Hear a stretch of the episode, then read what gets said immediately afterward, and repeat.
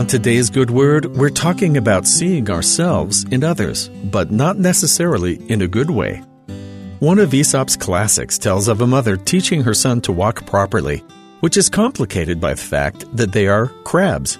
No, no, no, says the mother crab, you're doing it all wrong. One foot in front of the other. Your gait is so strange. Mother, said the son, barely maintaining his patience, perhaps if you demonstrated. Without hesitation, she took three confident steps. Now do it exactly as I've shown you.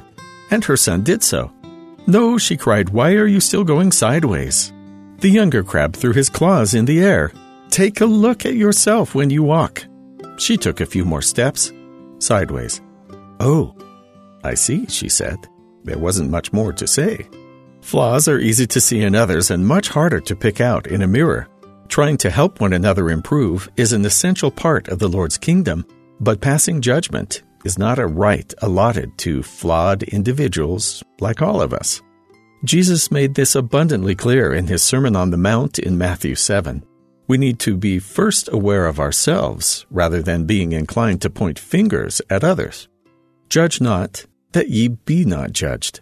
For with what judgment ye judge, ye shall be judged and with what measure ye mete, it shall be measured to you again. And why beholdest thou the mote that is in thy brother's eye, but considerest not the beam that is in thine own eye? Or how wilt thou say to thy brother, Let me pull out the mote out of thine eye, and behold, a beam is in thine own eye? Thou hypocrite, first cast out the beam out of thine own eye, and then thou shalt see clearly to cast out the mote from thy brother's eye. We'll never be perfect in this lifetime, nor will any of our brothers and sisters. We won't have the flawless vision required to understand completely anyone who crosses our path. It's not within our power to condemn. It is within our power, though, to honestly try and improve ourselves while encouraging others to do the same. We don't intend to make mistakes, but they can be beneficial when they happen. When we bump into others and they collide with us, we can still maintain calm if we remember the Lord's admonition of humility. This lesson is echoed in Mormon chapter 9 of the Book of Mormon, where Moroni speaks directly to the future readers of this book. Behold, I speak unto you as though I spake from the dead, for I know that ye shall have my words.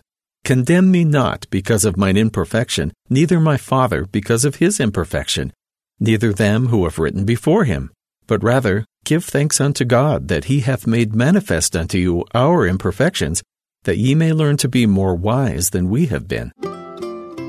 It's said that smart people learn from their mistakes. The really intelligent can learn from everybody else's mistakes. Someone said we don't have enough time to rely on our own blunders to teach us, for all we're trying to learn in this life is time ill spent. Jesus Christ emphasized a life of humility and love for our fellow beings only through His plan can we see others and ourselves for who we truly are. And that's the good word.